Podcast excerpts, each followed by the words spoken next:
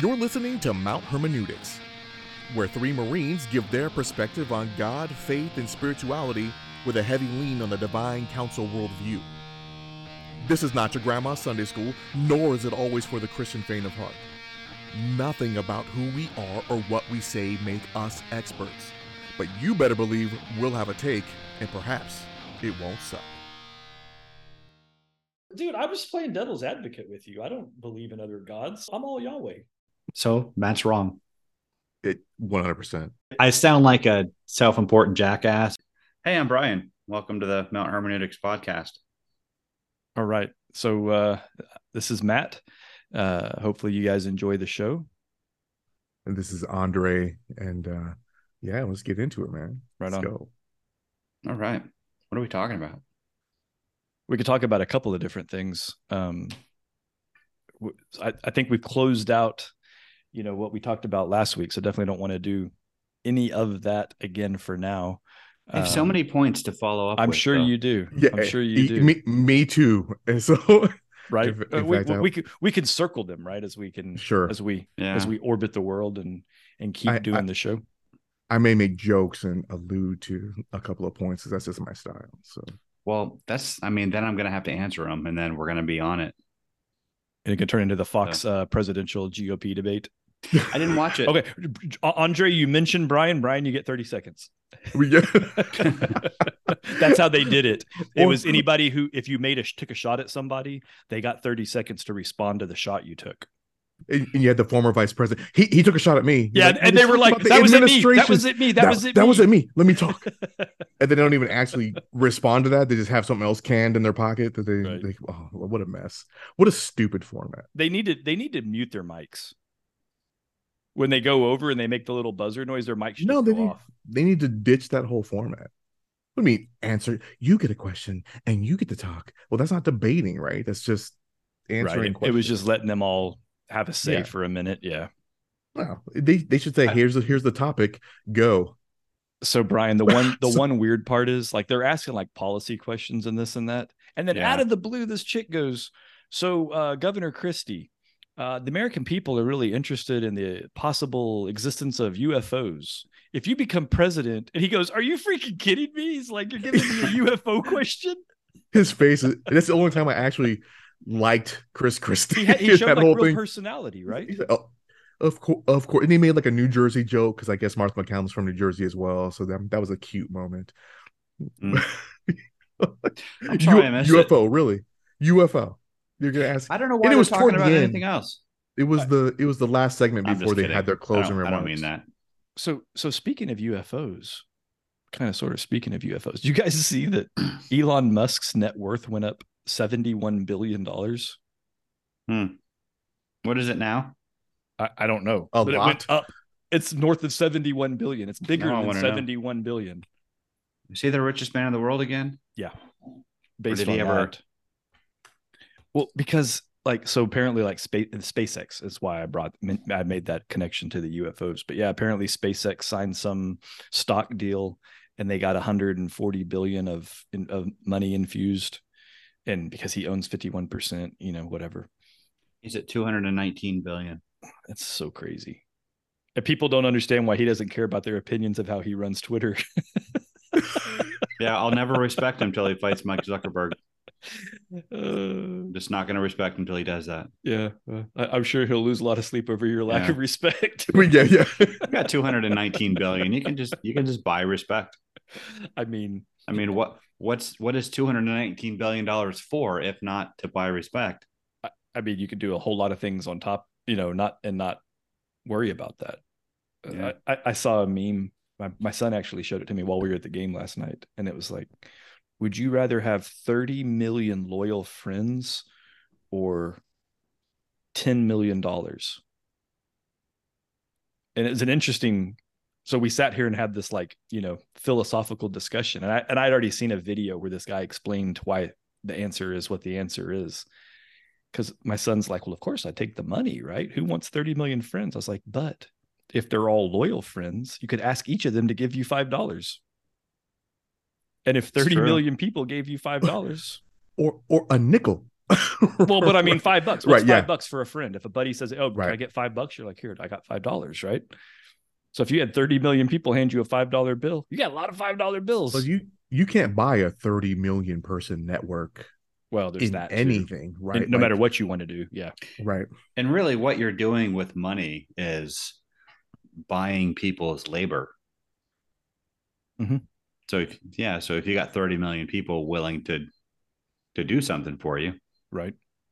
um, No, I, You're, I- uh, like I said, the, the, you're George Bailey at the end of It's a Wonderful Life. I'm never Plus one to the- say I need more. Go ahead. What? The love portion of it. I you, Uh, you have love. 30 million people loving you. 30 million. Sounds awful touchy feely. You make it you make it sound weird when you when you put it like that. He did that on purpose. I'm quite sure. With his Mm. angelic voice. It's love. It's love. Don't you want love? That's that's how Michael Jackson talks. And this is his. No, no, no, you can't do that because I and I say this with love. L O V E love. No, you don't come in. You let that simmer. You let that simmer. You don't just start on your guitar. What's wrong with you? You're being ignorant. You're being ignorant. But yeah. So we got even weirder because we added uh, Michael Jackson. element. yeah. Yeah. So uh what do you guys uh what are you guys reading in your Bibles lately? I haven't read Bible directly. I've been doing more of the Bible ancillary stuff. I came Mm, across center. a weird thing. Yeah, right. Um, I came across something really strange that I thought I'd throw out here as a as a wild card just to get a conversation going. Not that we want to spend a lot of time on it, but this this guy posited the theory that there is very little to no historical evidence of the existence of Abraham as a human being and that the story of Abraham was allegorical, not literal. I found that to be interesting. Well, I mean that's that's basic minimalist. Like the the standard thinking in Old Testament scholarship um among critical scholars is minimalism. Like it's it's it's a it's unhistorical unless like they discover smoking guns Mhm. that that proves that it's historical. But uh it's it's kind of it's more of a philosophical disposition that uh and it's true that there there isn't a lot of evidence um but there's and there's not a lot of evidence for anything from that period i mean if this was before herodotus and Right, polybius and before history was developed as a discipline right. and so it's that's kind of what you expect but uh i was watching something the other day i think it was one of those pints with aquinas short videos where they're talking to a, Mhm. a bible scholar and he talked about how the uh like all the the the Dan Stele, it's a uh something they discovered i think it was in the early 2000s about uh there it's i'm kind of butchering it because I don't, I don't i didn't remember the details it mentions the house of david and it's set like a it, it's dated to a couple centuries after the time of david but there, somebody is bragging Okay. about their victory over over the house of david which of course you know they they didn't they didn't typically name their dynasties after fictional characters like there might be a they might they might have they might attribute legends to the founders of their dynasties but they still regarded them as historical people like a- Mhm. they, they weren't going to like it, it's it's pretty compelling evidence that david was a real guy which i know you brought up abraham but uh yeah, most of the things that I've seen is that was always against against David because he was the the closest and it was a whole kingdom. Because he was there a king, which is different Right. than just some So then- dude who had so kids. A, yeah. a, lot of skeptics were just like that never existed, and I think I saw the same. I don't know if you saw it in an article format or if you were watching a video, was a but I- I did. I did see an article uh what Brian's talking about in the, the House of David thing. Yeah, the the thing I was watching started with the point of view that Abraham, you know, might not have existed as a real person, but then it took this wild ass left turn, and it started explaining that there was shadows or echoes of Abraham in Rome, and I. I, I don't remember the specifics of the video because it got so weird, but it was basically like, no, Greece. I'm sorry, Greece, not Rome and it was using the it was explaining how the I forgot the term now, but the the the the person that kind of in Greek the Greek um, military that kind of pushed out and took over city states and established new areas and whatnot. There was all of these illusions and things that I, I'd have to find the video and, and I was listening to it in the background while I was working, so I admittedly wasn't paying a lot of attention to it, but it was it was weird. But Hmm. that's that's what my YouTube channel. If you guys ever saw my YouTube uh, recommendations, they're so weird and Mine are getting weirded by the weirder by the moment. right? Yeah. Mm. Well, And because it's all I- yeah. Mi- Mine's intertwined with uh, you know, the, was was Cain the first child of the devil? And then my next my my next video was like the Dodgers traded for Yeah, that's- what? my mine are like you know how to build a guitar under four hundred dollars, and then the next one's you know, did Mm, Abraham really exist? And then it's you know, it's it's all over the place. It's really weird. Yeah, I'm like that. I've been in my uh Western occultism rabbit hole, and that's probably messing up my uh Your algorithms getting all my kinds of twisted. Yeah. You're gonna get some spicy stuff getting uh, demonic is what this now. yeah. You guys in our chat, somebody shared that that one video from the that 80s sitcom about the kid who had AIDS. Mhm. Yeah, yeah. So I was so I watched that. Yeah, now Mr. now, Belvedere. now YouTube thinks I'm obsessed with 80s AIDS propaganda. And I just I just found it so weird, like because there's a studio audience that's like applauding and the laugh laughing track. I at got a- at a- AIDS. at a little kid's like, hey, so how you doing today, Timmy? He's like, you know, other than the fact I have AIDS. except wait, that wait, was what? probably a programmed laugh track. So the the producers were like, "Oh, that'll get some laughs," and then they're telling you to to laugh at that, and so they're programming this sense of humor into people. I, I, there's like- no telling. I'd love to know the, the Yeah. truth. it, it's not my fault I have AIDS. Well, it's not my fault either. it's like, wow. It- oof. Yeah, because the kid was like sneaking in the back door or something. 'cause Yeah, they, yeah. they didn't want him to know he was coming to their house or something. And Right. Which, you know, at that time was it was pretty scary. I was I- I super remember just- scared of AIDS in the eighties. well, because they made us, it was all the propaganda Yeah, Right. between the schools. Were like, can you get AIDS from a toilet seat if another kid has AIDS and he sits down and goes in the bathroom and then you do? Can you get it? And then that was juxtaposed on the one side.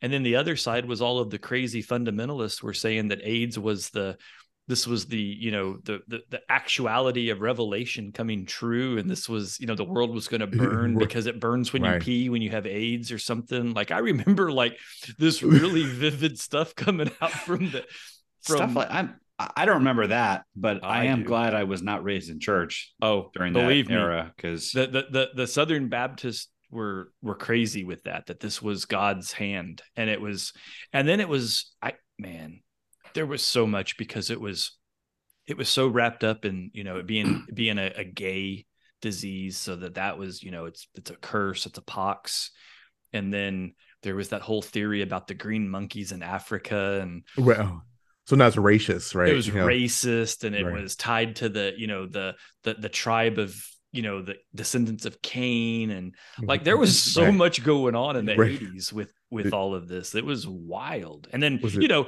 it wasn't like we didn't we had the was it Ham that was cursed that, that saw his dad Noah naked? Was That it Ham? the- Yeah, that was yeah, Ham. yeah yeah And his other brother's like, "What? You saw our dad naked? Let's let's cover him up walking backwards." like, wait, what? But, Yeah. but you know, it's funny because you know Ryan White, who was like the first child non-gay to to be prominently featured having having this disease, and actually died before he graduated high school. He got it from blood transfusion. Mhm. So so this was like 1985. Uh, my mom had been in the Jehovah's Witnesses for a couple of years by then. So from 1982, and I think she got baptized in 83 or 84. But 85 comes out, and you know the J Dubs are all about no blood transfusions. So it's like, see, there it is. That that's Mm. why we don't do so it. they so were they were just Yeah, as they were all the the Southern whole apocalyptic thing going on uh with the blood transfusion so basically uh in in uh in the kingdom hall we don't call it church they you know they they preached uh don't do gay stuff don't do blood transfusions and kids don't do drugs and you don't have to worry about aids so as long as you don't The- the stick big needles three. in your arms yeah the big three butt sex needles and blood transfusions, and which is just needles. Like, I, Don't know, put things so- in your body. yeah. Don't stab yourself. And then they were like, you know, threatens, you know, hey, don't get a tattoo right now unless you know they're using a completely different needle and Yeah. and all, all that's probably good practice anyway on on just the, the disease front that's not deadly Hepatitis and all the other Yeah, things. Yeah. stuff that just Yeah. makes you feel bad. In, in martial arts, we were we were taught like we trained to punch like in the philtrum, but then but there was always advice like, but don't do it because you'll get AIDS. don't bust that dude's face open because you get AIDS. Well, yeah, because if Because you you'll cut uh, your knuckles up on his hand, and on his then- mouth. Yeah. and so you got to kind of weigh like, do I do I want to get beat up right now? Am I going to Um, fight? Is this worth getting AIDS? Do I want to win this fight and get AIDS, or do I want, just want to get beat up? And so, uh, you know, we worked on our kicks and our, our grapples. in in, in that No reason to punch a guy in the face. You and can grapples grapples can- what leads to that to that gayness so i think maybe i learned that from diamond dallas page right. i don't do that he said i don't do that roman greco gay stuff i'm a pro wrestler but, Terry Funk But- died. but now i know that oh, rest in peace Mm. big fella Wrestlers always die, man. They Yeah, die so oh, young. I, well Oh, the I- roids. I watch Dark Side of the Ring, and it's like four seasons of the most depressing stuff you'll ever see in your life. I'm like, why do I watch this? I have this weird guilty pleasure from it. And most of it's nostalgic childhood. I'm like, I remember that guy. What do you mean he's dead? Junkyard Dog is dead? No. So, you know, like, wow. Uh, oof. Brian, you Well, didn't watch it. You didn't watch wrestling at all, did you? I watched uh, Hulk Hogan Rock and Wrestling on Saturday morning, and that's about as far. And I watched Rocky Three. That's about as far into wrestling as I got. What do you mean? Thunder lips in the flesh, baby. The Ultimate Man and the Ultimate Meatball.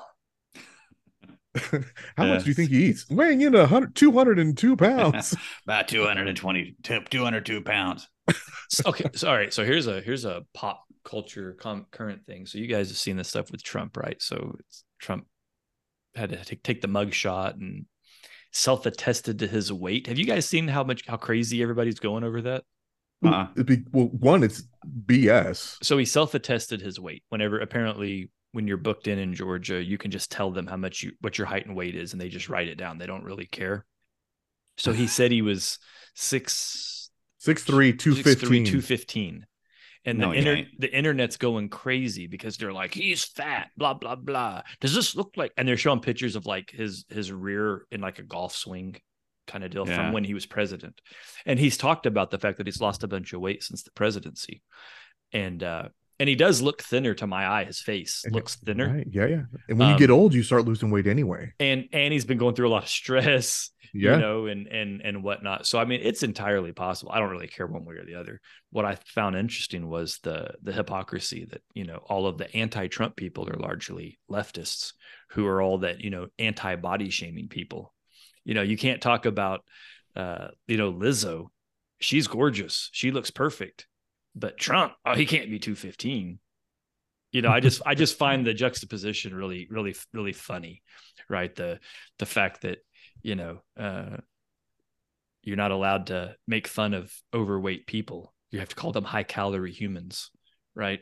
But uh, but but Trump couldn't possibly be. Two, is that two fifteen? No, and it's not two fifteen. Like somebody posted a picture of Chris Hemsworth.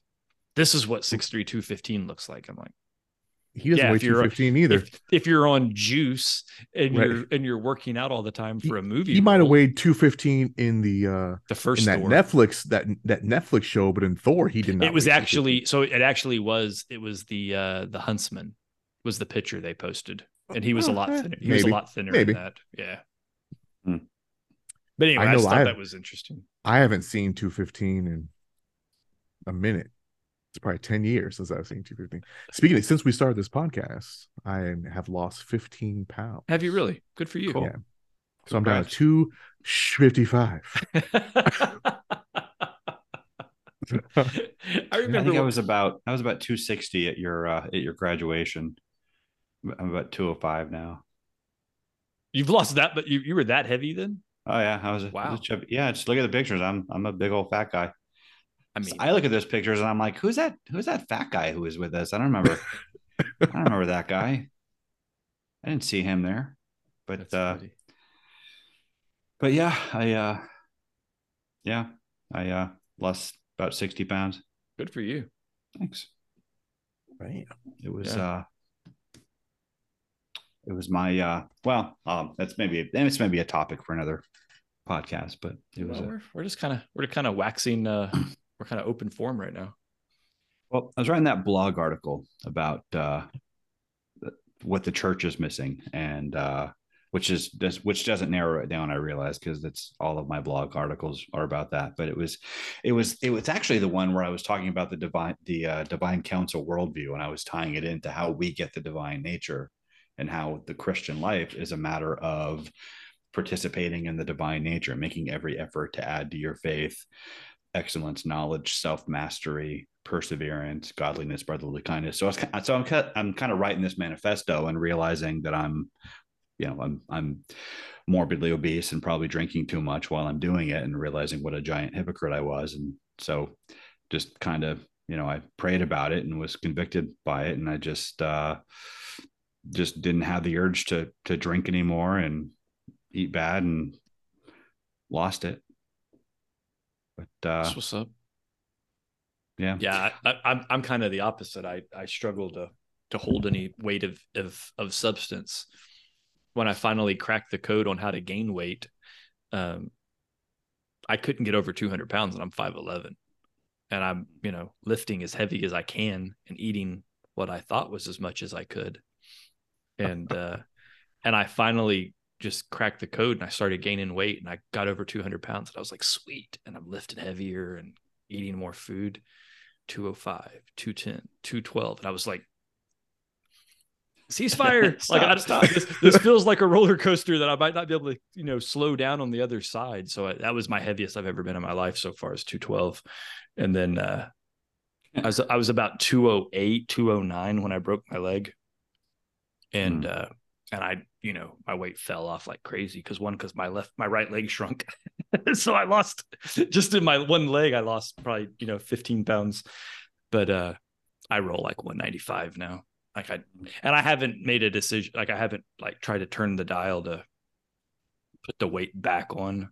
And I figure 195, 200 is probably like a slim, healthy weight for me anyway. You know, it's, my heart probably appreciates not being 250 kind of thing. yeah. Um, you know, maybe I won't have strokes. Maybe, maybe not. you know? You, you know, it's it's crazy because right after the the month that I spent in the hospital, I lost thirty pounds immediately. Right. Well, just from not And lifting then- and not eating. Yeah, just not eating, just being sedimentary, and Mhm. and it, it's weird how all the times in my life when I just kind of pause and stop, I lose a bunch of weight, but then it gains really quick. Like when I tore my ACL, I was on you know convalescent leave for thirty days, and I I lost thirty pounds in thirty days, and then I I put the thirty pounds back on, but I didn't look as good as Mhm. this be the prior time that I had the 30 pounds. Yeah. So it, it- that just it just keeps happening to me. And then I haven't I haven't been able to catch up with it since since then. So now I finally I'm moving, I'm able to walk longer distances. You know, I can't really do cardio per se, but you know, I'm you know, I can walk my dog so a few Yeah. miles. Like I keep a little step tracker now and try to try to get those in every day. Yeah. I think my only saving grace when I broke my leg was that I had really good upper body strength. So having to be on crutches wasn't entirely challenging. Like I can't imagine like some like 65 year old woman that's like never worked out or whatever and then have to exist on crutches. Like, wow. That's Yeah, they say- pretty hard. That when you get to that age and you fall, that you your death day is within a within a year. Right. Like that's it. You fall, Yeah. you break your hip, you break Yeah. your femur, Yeah. like it, it, it's over. And that because you because you're that's- because you're now you're now you're stuck in a thing and you just can't do stuff. Yeah. I'm never going to be in that position. I'm Dude, gonna- I, I I went real hard in the gym the other day. Today's today, Saturday. So Thursday, Thursday night, I went real hard in the gym, back workout. Me and Austin lifted. And uh and I came in, dude. I could not recover. Like I, I'd gotten really hot lifting, and I was like kind of that like pre-puke kind of feeling. And like it just didn't go away all night. And I looked at Carrie and I'm like, man, I don't know if I went too hard, I got too hot, or I'm just getting old. And I was like, probably, Yes. co- probably a combination of all three. And I Yeah. was like, man, this is bullshit. I don't like this. And she was like, honey, I don't think we have a choice in getting old. I was like, well, we have a choice. It's just frowned upon. Like she probably, I bet she shot you the look. Was it um, Socrates or Aristotle or Plato? Who was it that made that comment about human, the man, man should, it's his responsibility to press the limit of his, one of them had a, had a, had a thing on working out. Um, prob- probably Aristotle. I, I I, I don't- think I all don't of that that. is is why I don't do home workouts. Um, part half of my motivation is actually getting to the gym. That's and fair. Once and once I get there, you know, I'm already here. Especially when I was driving, you know, 20 minutes to get to the gym. Like, you know, I start sipping on my pre as I'm driving. By the time I get there, it's kicked in. You know, I I start seeing the people that I'm familiar with. I see my like my other family, right? Uh, All your bros. yeah, you know, the, all like the hundreds of my best friends. I don't even know their name because I've never talked. Just Right? We give them just- the, and it's funny because you you see him at like Trader Joe's or whatever, and I'm like, hey, what's up? What's up? My wife's like, who is that? I'm like, and you're like, I "Uh, don't know. He's big as I don't even I actually he's- don't know his name. He's strong as hell. Like he's just he's he's this dude. and you know we dap each other up or whatever, and like and we move on to the next thing, you know, in Costco. But like that's funny. so half half half of it is just is just getting there and and to me once once i get there then and even if i don't feel well and and i had to do this during my recovery because I bet. I I, had to go but i wasn't me anymore right? So i mean when when i went down i was repping 405 in bench. Like that was my workout. And now i'm i can't do the bar. Now now i'm i'm bench pressing a pvc pipe. Right. so so that that that was the first like mental hurdle is that hey i'm still me i'm just not manifesting as me today right Mhm. or or for the foreseeable future maybe never Yeah. so i had to like had to had to come up with a new you know not really a new persona but just the way other people see because people see you and meet you and see you in different capacities and and you're you're no longer you to them so it was it was a it was a tough thing because even even my wife like right hey i want you to pick this thing up or go And you're go like- grab this thing Oh, right, What or part of having had a stroke do you not Right. understand? so and and she's like well you're gonna recover like in six months i know you are because you're you so we're gonna have this thing and you're gonna be back to driving and lifting things and screwing my light bulbs in and doing this stuff all the things Right. You Was that the but- was that the Adrian Rocky speech she gave you? yeah which one three or four Well, it's pick e- either way. It's always that's always the the turning point. Is Yeah, wh- he's what i what i need is the is the rocky two when she wakes up and she's like win so and the music starts going. I what do got- we I just- for I got I got goosebumps just now just thinking about that. people shit on rocky two but i like it man that's By- I don't. by the way, everyone it- is it- awesome except for five. Before we go down too far down that rabbit hole, it was Socrates, the quote that I was Oh, thinking nice. of. It was, and the quote was, "No citizen has a right to be an amateur in the matter of physical training. What a disgrace it is for a man to grow old without ever seeing the beauty and strength of which his body is capable." Oh, I'm in. I, I'm 100. percent That Socrates, my guy, my guy, Right. Socrates. Right? You know that obviously we have an obesity epidemic in our culture. Um, Mhm. it's not merely physical; it's we have an intellectual and spiritual obesity problem as well. Like we think of, uh, and that that quote is so antithetical to where we are as a culture, and uh, you know, and I, I don't I don't say this as if I'm in any better position. I was, you know, more a morbidly obese alcoholic not too long ago, but Now you're Just just that. alcoholic. not alcoholic. um, I, you know, I, I still drink. I'm, I have a drink right now, but you know, I'm not, uh, I don't down a liter of whiskey a night like I was. that's, that's a lot. Yeah. A For the le- kids at home, leader?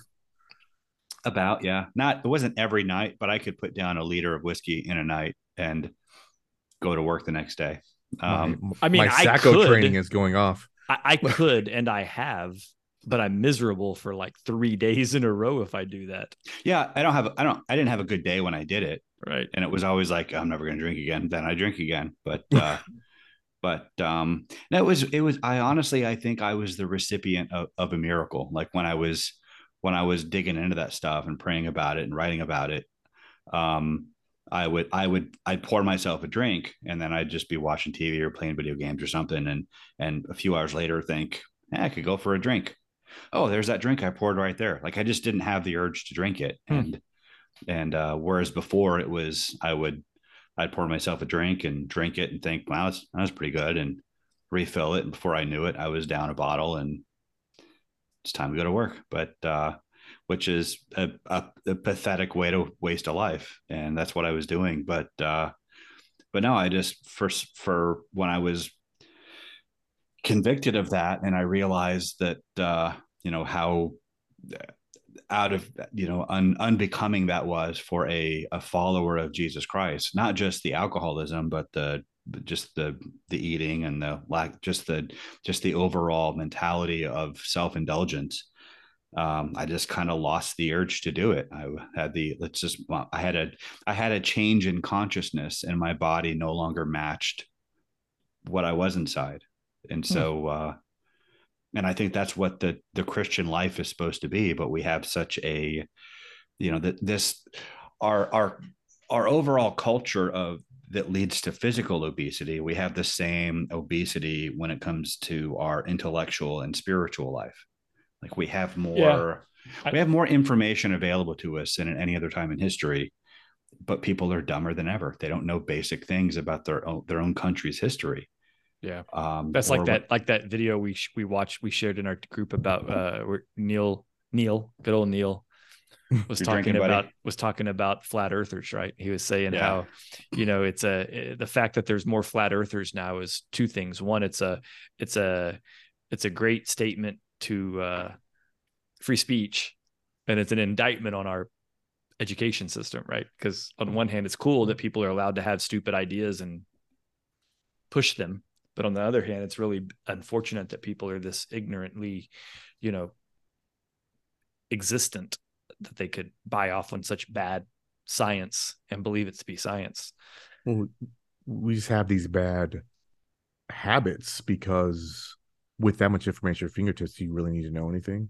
Like you never, you're never forced to actually read or or or know something. And the same thing with just the social interaction of of of persons, right? Be, now you you swipe left or swipe right, and you and you have an expectation that if you do possibly meet where where things will go. And and no one really knows how to talk to anybody in person. I was just talking to some young people and like i don't even i don't i mean where do you meet somebody? I'm like i don't know. Where do you go? What do you what do you do? Where do you hang out? Like well, Mhm. I, I don't. Like well there's your problem. Right. right? We you know i describe my childhood or even my teens to my children and my my son straight up like it sounds like you had way more fun than me and i was like because i did you know and it wasn't about the debauchery it was the, it was about it was about just going out and doing things I mean, right? rem- remember Yeah. like living on our bicycles? Like yes you, when you get out of school, you your bike was like your ticket to freedom, right? And you would just ride around, and you, you and your buddies were like a little roving bike gang. I mean, you, yeah it's it's funny because people don't realize when they watch like like a series like uh, Stranger Things, Mhm. like that's literally that was that was a thing three of us. thing. That was our childhood. Like that was our Yeah. childhood era, the eighties, Yeah. right? We we were we Yeah. were in grade school, junior high in the eighties. Um, but the way those kids just got on their bikes and just rode the hell all around that county, like they were at, they were in some like you know open mining facility one minute next minute they're running down a hill next minute they're zooming past the police station right like it's like you do all those things there was a ton of construction where I grew up. All the it was like a housing market boom. Mhm. So we were in a in a new housing tract, and then all the kids would ride over to the new housing tract being built. And I'll tell you, some foundations for housing makes hell of a bike ramp. So we, we were just launching off of those things. People were like, hey, get out of there, kids. We're like, no, no, no. we used to you we used to pillage the uh the the wood and the supplies to make uh half pipes and yep yeah, for sure. quarter pipes and Yep. And you and you and your buddies would lay on the ground for your other buddies to jump over to see who how many people you could clear. yeah that was You know, the kind of thing we Not did. really yeah. thinking that the only way for this to fail is when you land on a person, right? we had so much hubris that we were gonna make the jump, so it didn't matter. always, Like, why would I not make this jump? I wouldn't Right. have you lay there if I didn't think I could do right? it. And you're like, dude, this is my bro. He could totally make this jump. Uh, But yeah, I, Yeah. I moved around a lot, so I was always the new kid. So I never trusted anybody enough to uh, yeah. to to be a a s- a, uh, a stunt hostage. So I'm uh we, we've been doing the last couple of days the new Star Wars series came out Ahsoka. Mhm. Which sounds kind of silly or whatever, but it's it's actually kind of been a lot of fun with me and Austin. He's huge into the Star Wars stuff. Like so he begged me and begged me and we watched he got me to watch all the Clone Clone Wars And, uh, and Rebels series and then we just finished Rebels and like we powered through Rebels. I mean, we just finished it 2 days ago. Mm. So we could watch uh, episode 1 of Ahsoka yesterday. And I don't know if you have you watched them all? I have I, I I'm familiar with Briar went through a little phase when we first moved back here in like 2013 where she watched all, all Yeah. the uh, so so Rebels Clone Wars and Rebels. Rebels literally is the prequel to the Ahsoka series. So all of the characters in Yeah. it are the the Rebels. Oh, interesting. Okay. So, I mean, literally, like it ends and then Ahsoka picks up, and it's like it, they're and they're pulling that cast back together only in live action. Huh. And so it was it was kind of cool that we powered through it. Um, and then he watches and reads all the extra stuff on the side. So like you know he's like, well, Dad, you know that blah blah blah blah blah, and I'm like, hold on. Was I supposed to have gleaned that from watching the show, or is this from your extra readings? He's like, eh, okay, it was from extra readings that I've This is your Star Wars exegesis. yeah, exactly. yeah. Yep. What does he think about the uh the sequels? Um, well, we've talked about this. You and I have talked about this, Brian. He he likes them simply because it's what he grew up on. Hmm. So the old the the the, the original trilogy to him is like the old stuff. It's like black and white Star Wars as far as he's concerned. It's So sad. I mean, he has the same opinions that everybody has. Nobody likes episode one, right? He he actually shares my view of the final sequence in three being, you know, maybe the most important. His favorite of all of them is uh Rebel One. Rogue One. Those, Uh, Rogue One, I'm sorry, yeah. those aren't those aren't the sequels. Those are the prequels. The prequels. Oh, so the sequel sequels. Oh, he doesn't Yeah. he doesn't he You've- doesn't love them. Sorry. You've told I- me what you think of the sequels. Yeah. yeah, I don't think you've ever talked about So what you're talking about thinks. episode seven, eight, nine. right. Oh yeah, no, he doesn't. He doesn't love them. But again, it, it's his. It's relevant to him because that's like his like junior high, high school life, Yeah. right? So he he doesn't hate them. He sees he sees the the yuck in them, um, but at the same time, it's just it's fresh content for him, and so he's he he's happier to have content than to not have content, even if it's bad content. He's not a fan of Kathleen Kennedy and all of that. He's a big Dave Filoni guy. So he loves Rebels and Clone Wars and the Bad Batch, which is why he's. I was just what I was just telling Dre is we're we're you know we just got into episode one of Ahsoka last night because we just finished Rebels like two days ago, Mhm. and and we did it all in preparation to be able to watch Ahsoka. I've heard good things about that, but it's uh, really good to be honest. but they hate me. Disney Plus. Dave and Filoni then- doesn't. Yeah, but Disney does and Kathleen Kennedy does, and they've made they've told me personally that they don't want my money. So I understand. I, just so uh, pi- pirate it. Yeah, like why, why don't you just pirate nah, I wouldn't I wouldn't pirate it. it? Okay, well just go ahead and Re- miss out. Rebels is fine. really good. That's And- okay. and I can, and the final arc is really cool. And Austin was mad because I predicted two big major events. I was like, "Oh, this is about to happen," and he just kind of looks at me, and then it happened. I was like, "Ah!" I, and then wa- the- I watched Rebels. I don't. I I honestly I can't remember what happened in the last season. Like I remember the like who the characters are, but Well, so uh, uh, there was a there was a, a, a traumatic event, Right. That Then was a there's big the, Va- deal. the Vader fight, right? Then you don't actually know how it ends. Do they? do they right? And then you? it gets and it Right. gets kind of redone. And I I called that as it was happening. I was like, "He's gonna," and then that happened, and then the final final sequence when they beat Thrawn, that Hmm. I predicted how that was going to end. Is well. the Obi Wan Darth Maul fight in Rebels? that's uh no? I've only I've only seen it. I've seen it. that's Like, in a- Clone War. yeah, No, is that it in. Clone Wars? That is. No, in it's got to be in Rebels. Rebels. No, It's that's be in Rebels. Rebels because he's he's on Tatooine by then. He's old and it's like the same oh fight yeah, yeah, again. yeah, yeah, yeah, yeah, yeah. He's yeah. like, I've Yeah. learned. He's like, have you? Okay. Yeah. So- Yeah. he's like, I learned too. yeah. I'm Maul is pretty pre- is is very uh uh prevalent in season. I think it was season three of Rebels. so that's interesting that he'd be prevalent in that season, and also he's like the the hidden bad guy in Solo. Mhm. Is that on purpose? Is that the parallel? I think so. to- I think so. Because all of what they've done is all this stuff's heavily interwoven now. Right. And you can't have a Star Wars movie at, in any capacity unless a lightsaber shows up at one, at least at some point. It's like a rule, and so they had to have Darth Maul in there for. it probably should be a rule. Yeah. I think it is. That's probably like in the the Lucasfilm Bible. Like there, there has it was to, in the contract when somebody sold it. better ignite a lightsaber before the credits roll, or this ain't a Star Wars movie. But Yeah. One of the one of the the Lucas fathers, Brian Irvin, is going to tell us, and, and he's going to you know relate w- what we're supposed to glean from that, and hopefully you know generations from now people will look back and understand. I feel like you're you're making fun of me, but uh, I'm I'm not. I'm making fun of Irenaeus, but whatever. same, same. well, I, you know, that's not the worst thing anyone's make, making fun of me is the same as making fun of Irenaeus. I mean, I- I'll take it. Saint Irenaeus of Lyon, Well, he's French though. Uh, which is uh but he was back uh, when French were cool. it's true. he's one of the uh first young Earthers, right? Um, is he? Was I don't he? know. He not technically because I, I think I think what Irenaeus was was saying was that Genesis is open to interpretation. So a lot of the old church fathers said things of that nature, and Irenaeus only talks about the age of the earth only because he was blowing up the Gnostics in his against heresy books. So you know, because the Gnostics are saying, well, it's not true because Adam ate the fruit and they said he would die. God's a liar and he wouldn't die that day. And Irenaeus is like, but he did die because a day is a thousand years and he lived to be 930. So, yep, he died that day. so, It, And- it is interesting how many how many non-literal interpreters interpretations of Genesis there were in the ancient world. Like, uh, like, like most of them, it was, it was, it was a, it was a normal thing. And Yeah. then, you know, he, he quotes second Peter 3 8, where a day is like a thousand years. And, uh, Justin Martyr was a thousand year guy.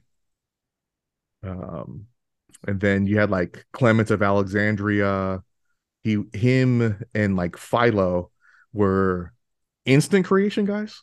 He's like, so, so God created everything instantly, but then the book of Genesis and how it breaks down creation is is kind of a it's a it's a it's an interpretation on on how in, like the, the order of importance of of how it went. So it was more of um like you know we, you in, you interpret that day for whatever it's supposed to mean in in in, in the Bible. Um, Uh, what does that? I don't know what any of that means. um so the the the so I guess there, there's like a like a like a circle thing. You have the six days, and in between those days is stuff that just happened, but but but creation was instant. So it was just a narrative form to just tell the creation story more than it was what what actually happened. It wasn't according giving to you Philo and it wasn't- Clement according to- Alexandria. yes. they were they were they weren't the Bible the, Genesis wasn't giving you a play by play. It was so it, it's an interesting way that the the church fathers kind of but I think the main point was is it wasn't it wasn't a point to them it, it didn't matter how long the Well, the- they knew without the benefit of modern science that Right. uh, snakes don't talk. Be what? Yeah, of of course. Which is you know, young Earth creation. What Bill Maher has his his. Fa- if have you guys seen his uh, documentary, if you can call it that, Religulous, where he uh I've heard of it. I haven't I've yet to see it. It's in, it was I think he did it in like 2005, 2006, Mhm. where I uh, remember it. he uh I, I i have it. It's been a while. I i watched it uh soon after it came out but it it's i lost a lot of respect for bill maher from not that i had a, a lot of it a lot of it to begin with but i just I was going to say that's Yeah. was that was that a big fall from uh, from But- grace? but you know he uh he goes around interviewing a, you know a, th- a theme park actor at a playing jesus he he stands outside the vatican and and uh you know shakes his fist at the at the Vatican because the Pope won't meet with them, and he interviews tourists to kind of trash Catholicism. And he uh, he goes to a, a truck stop chapel and asks them difficult theological questions. I mean, these are truckers who were like going to uh, going to a chapel on their you know in, in the middle of a hall at a truck stop and Bill Maher's there to ask him complex theological questions. And so this is him like, you know, I'm it's just asking, big gotcha.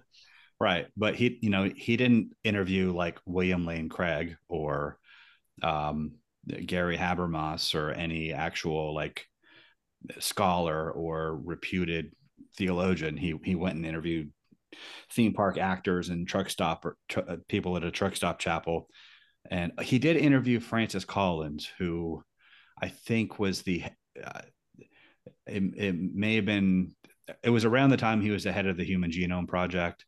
Um, now he's a uh, a Fauci uh, henchman. Um, I think he's kind of dishonored himself, but he was. Francis Collins was probably the most credible person he interviewed, and you could tell it was heavily edited. Like he would ask him a question, and then Francis Collins would kind of pause for a second, but he made it, and then they'd cut, and it made it look like he was stumped. But uh, Nice. It, it was just it was just thoroughly dishonest. But one of the things he likes to ask people is, "Do you believe it? Do you believe in talking snakes?" Because if you don't believe in talking snakes, well, then you don't take the Bible very seriously. But if you do believe in talking snakes, and and of course he the people he asked that to they they they were the people who gave the answers of uh, well if it's what it says in the word of god i believe it that's good enough for me and uh, that's his case in point that well christians are, stu- are, are stupid and christianity makes you stupid. And Mm. um, but they didn't need the benefit of modern and modern and young earth creationists will claim that not that people who interpret it non-literally are just they it's just because of our weak faith because we're capitulating to modern science. Um, but they didn't have modern science to capitulate to back when in ancient times when they were reading it non-literally but Well, even even non-ancient times, you got like Isaac Newton and Johannes Kepler and Bishop Ussher. They, I mean, they didn't have any evidence about geology, so they're like, oh yeah, I guess the Earth's four thousand years old. It wasn't, it wasn't main them. I think if someone could have presented something to them, especially like Isaac Newton, hey, you know, the Earth is this old. He's like, eh, cool, good. So now that it I was see like that, something he hadn't given a lot Yeah. of thought to. So he was like, I don't really have a point of view, and so Yeah. I'll use. The basically he was saying my- hey you know the genesis was written you know 4000 years ago therefore eh, yeah boom there you go yeah and then a lot a lot of those like medieval people subscribe to uh, gap interpretation so you what is between that? I, I, I've heard that reference. Well, I don't know what So- that is. so what between genesis 1 and genesis 2 like in the beginning and then and then he starts they're they're saying that there's unspecified number of years between genesis 1 1 and genesis 1 2 where there's like this a bunch of chaos it could have been a million years who knows but before the creation stuff started to start making the actual form then you know maybe Hmm. there was there was a time before that who who, who subscribed to that do you remember anybody uh, it name? was it was no it was medieval Hmm. it was it was medieval and then um i think like some some uh some calvinists john calvin and like his contemporaries were kind of on that yeah. For the kids at home matt is giving the thumbs down to john calvin. And uh i'm not a fan of john calvin myself but uh But- but, but uh, really young earth creationists is a new thing. That didn't even start till like the 1900s or the late 1800s when everyone was trying to prove darwin wrong so basically I, it seems as if It started some as an anti-Darwin thing, and then turned it start into it's like, basically like hey of science is going to make the bible irrelevant. We have to push back on this. When if they would have just been like cool. Because the even even at that time there was a lot of theologians who were pro darwin pro they were pro evolution Mhm. like a lot of a lot of schools taught evolution like all, all the way up until the, the early the early 1900s and then the the big time the big time young earth creationist literal bible people started with the seventh day adventists Is that right? so, hmm. so my girl ellen g white she was a she was a prophetess and she was pushing back on on Darwin evolutionary. I've I've, she- I've never looked into Seventh Day Adventists. I've always wondered what their what their main difference only is, took a aside peek at from the whole Saturday Sunday thing. I was like, there's got to Yeah, be more to it than just a day of the week, right? I took a peek at them because they were they're connected to the Branch Davidians, so that's how. Yeah, Really? So that's kind of how they how that evolved into. There- That's Dave the, the nearest church to my house is an SDA church. I drive past it like constantly, and I'm always like, hmm, I wonder what goes on in there. then some dude named Price, what did he do? He wrote some some book and had like this flood theory. And the reason why geologists mistake these years is because all this all the sedimentary laid down during the flood. Therefore, all of The flood meaning the deluge or a, a different The- flood. that one, yeah, Okay. the Genesis flood. Hmm. Hmm. Yeah, I have not personally studied the the history of young Earth creationism that much. I just know that. I just know Well, you that wrote a blog about it. Well, I And, and by the way, this blog of yours is my favorite one for two reasons. One, it was the first of your blogs that I read, and two, because you have a picture of Jesus on a dinosaur. yeah. I also I've also updated that since then to to, dis, to disavow much of what I wrote in it. I just I just thought it was amusing to me. Yeah, It, it- but uh, I, I felt like because if I remember right, you start off with, "I don't believe the Earth is only five thousand year old years old, and neither does Jesus," or something like that. Is what you wrote. in. I think the ti- the title was uh, uh, "Why I'm Not a Young Earth Creationist and Jesus Wasn't Either." Yeah. To be honest, he he might have been. Um. Um. I'm pretty sure he knew better. Well, we we we tend to think of Jesus as basically just God walking around, omniscient and omnipotent, wearing a human suit. Um, but he he was a man of his time. He was God in his person, in his consciousness, but he wasn't he wasn't intrinsically omniscient. Um, people of his time, I'm sure, read the Book of Genesis and took it took it literally. Now, I. I but they didn't. They didn't take it literally. They wa- well, let me let me let me explain that. I would I was about to say I, I want to put literally with an asterisk. sure um, a John Walton literally.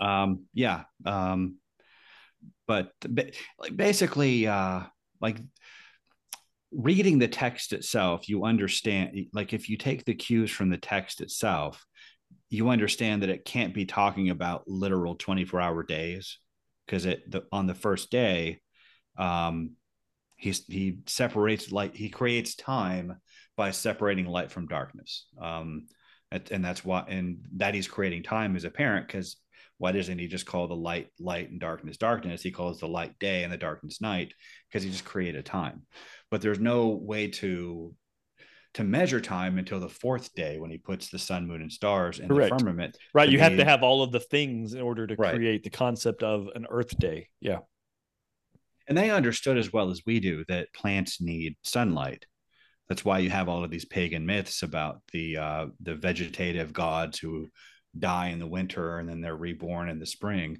because they understand that you need sunlight for plants and there's less sunlight in winter that's why they die so that wasn't well, and it's that cold. wasn't Temperature has a um, lot to do with it. well I don't think I don't think the length of the day matters as much to a plant as its operating temperature.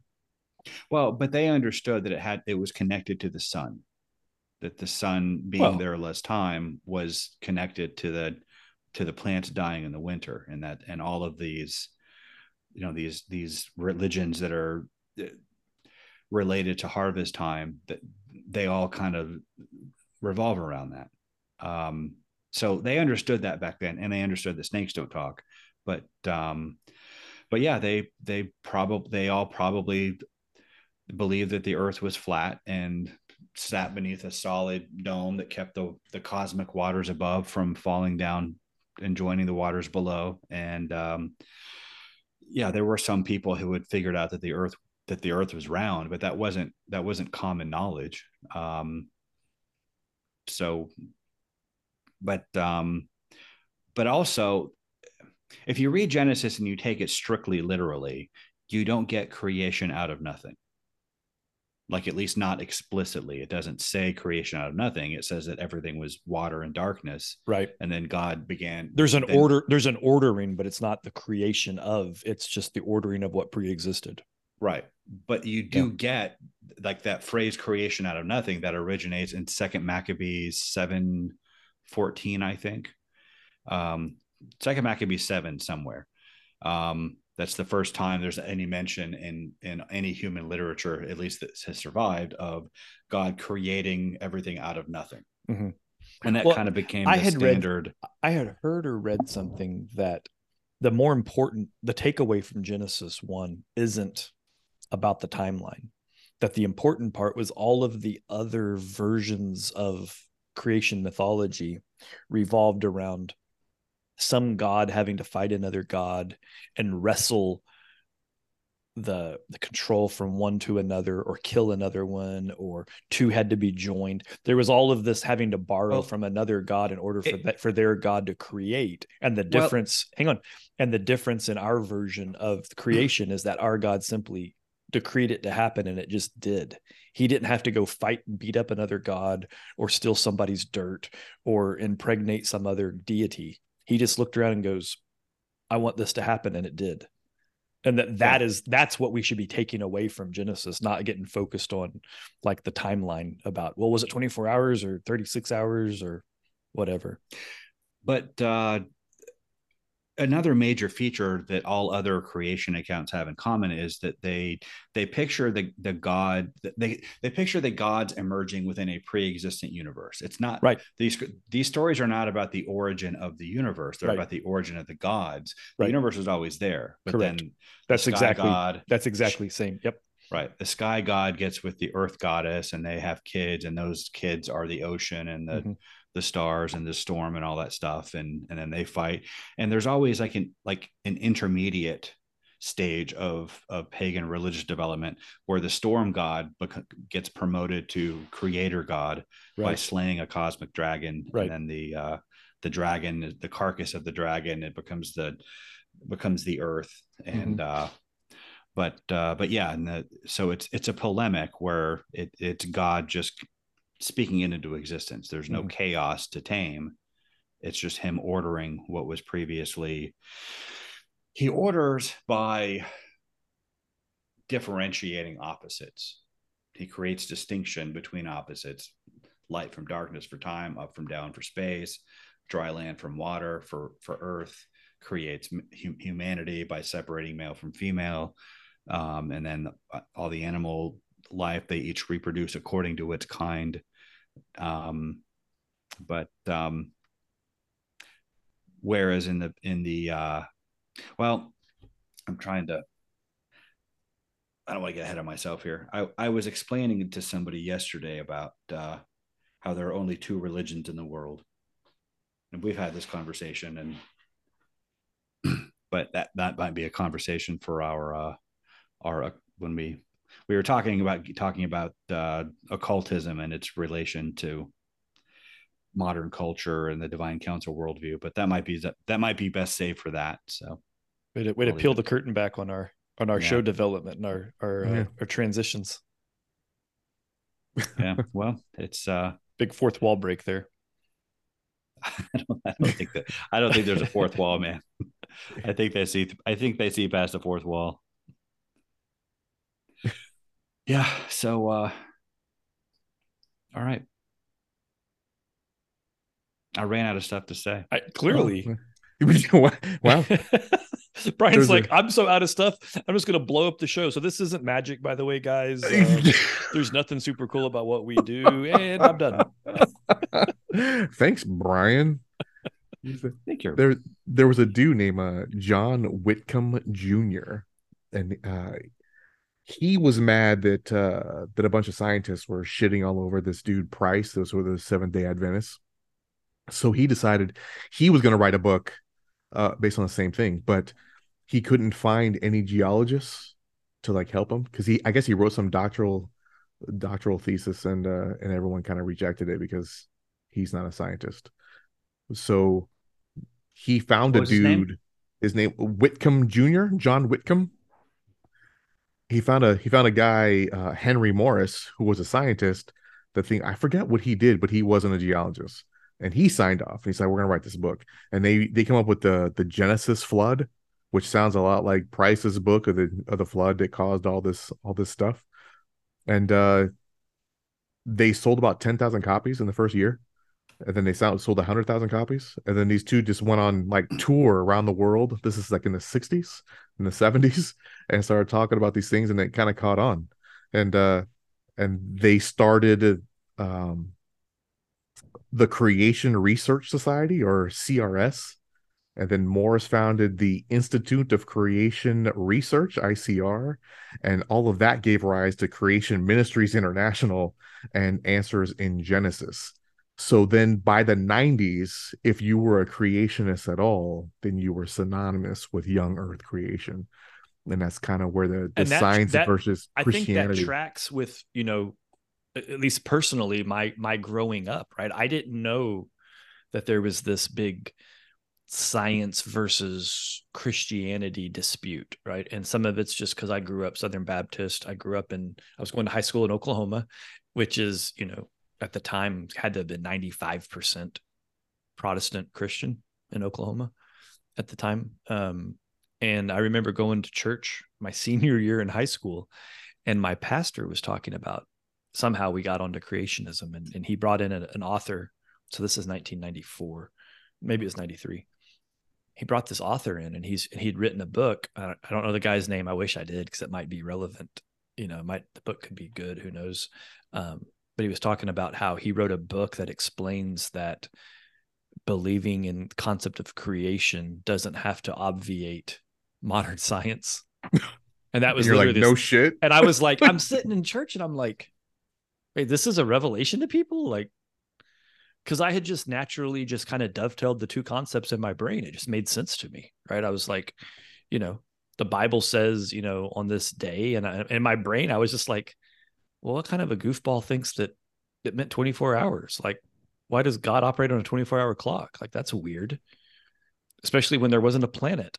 Like, there has to be a planet to rotate in order to know right, what 24 yeah. hours is. Like, did God time the rotation of our planet to match the, the watch that he's already wearing? That he just, like, those, that, I, I had right. never even really thought about these things. This is just what went on in my head. And so I'm sitting there and I'm like, wait this is this is a thing right? And people were like interested. There was like lots of i remember there being a lot of energy in that service and i don't know if like if it was well received or not. I don't remember. I was a dumb kid. Like i wasn't like connected in what was going on with the church elders and whatnot. But um i just kind of walked away from that like oh, i mean i guess a guy wrote a book about it too so i didn't know it was a problem but i don't have a problem like this is just the way it is. And right. then it, it, was like probably four or five years later as i started you know becoming an adult and i started hearing people make these comments about oh you christian science deniers. And i was like wait what? I i, I really didn't know that that that young earth cre- creationism was even existed or that it was a problem. And i didn't understand why there were so many angry non-christians out there shaking their fists about believe the science. And i'm like what are y'all talking about I, I think it's so weird that that from the beginning of Christianity, they've worked hand in hand with science. Right. And then all of a sudden in the 1920s, there starts to be a little bit of pushback on science because of how broadly evolution was was mm-hmm. brought into this thing.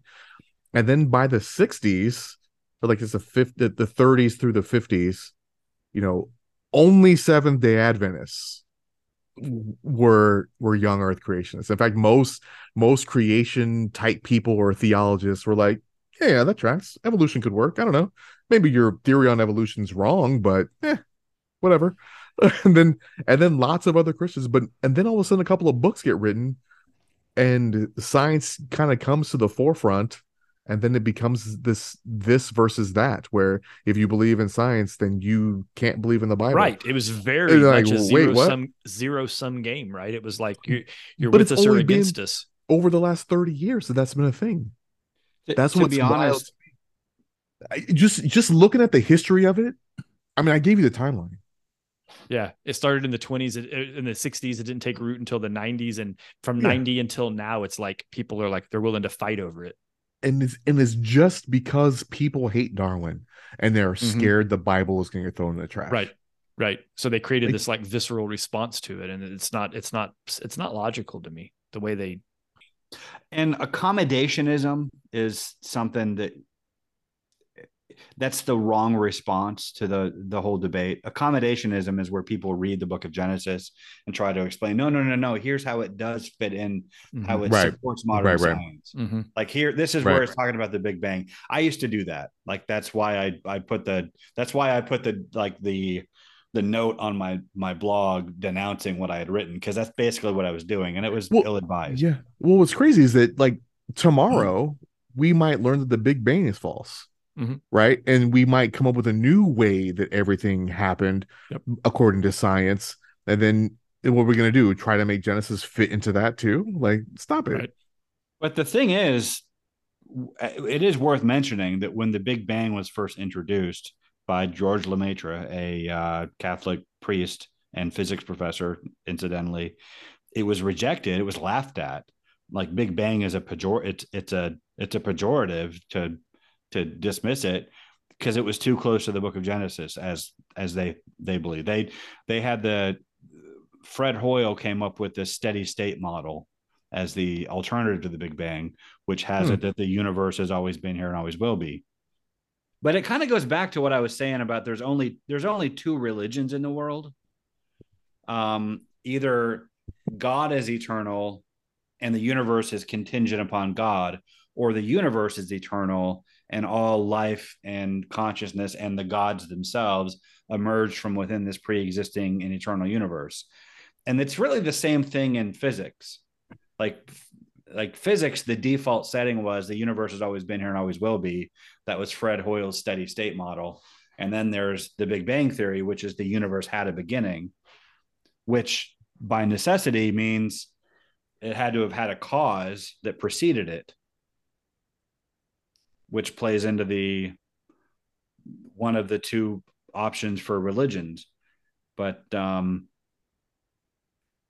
you know, so when when young Earth creationists reject the Big Bang theory for being anti-Christian, well, they they're they haven't really thought it through.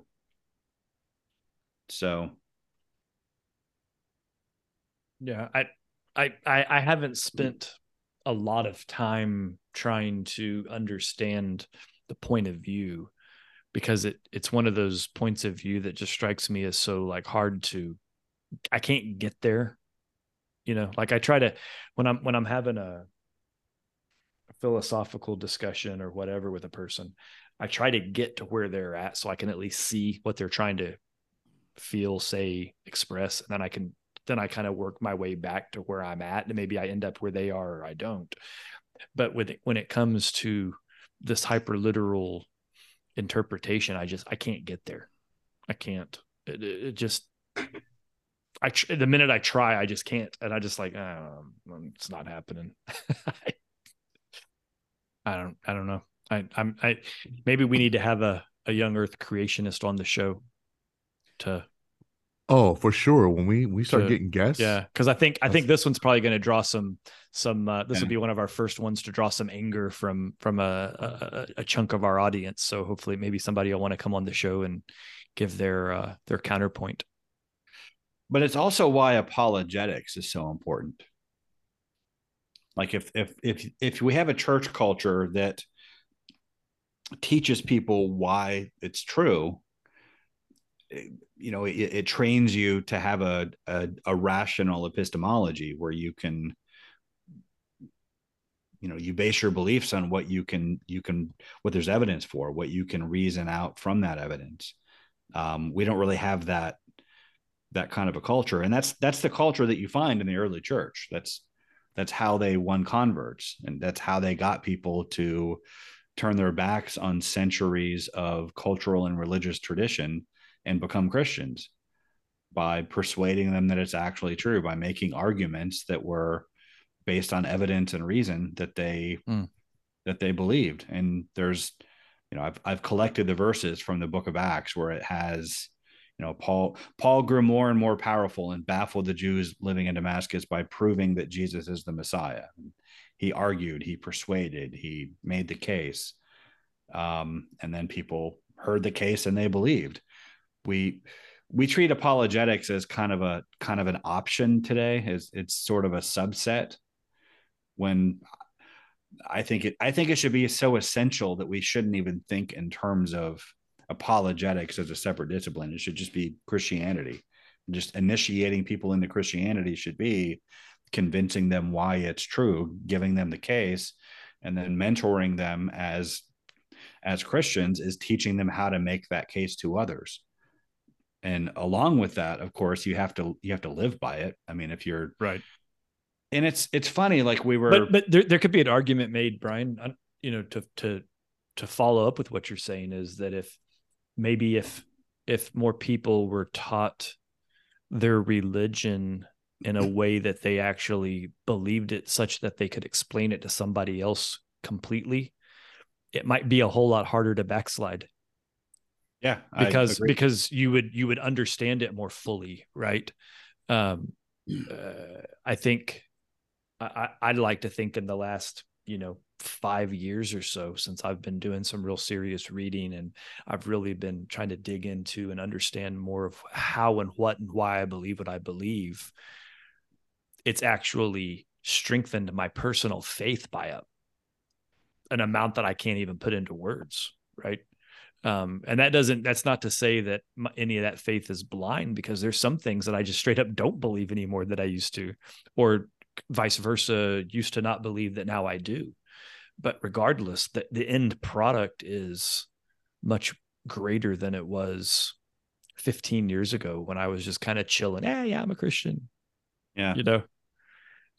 And and really when you when you go through these arguments for God's existence and you like and you actually realize that they're true, um, especially the argument for the resurrection, but also the cosmological the moral argument, the teleological argument, the argument from consciousness. What like when you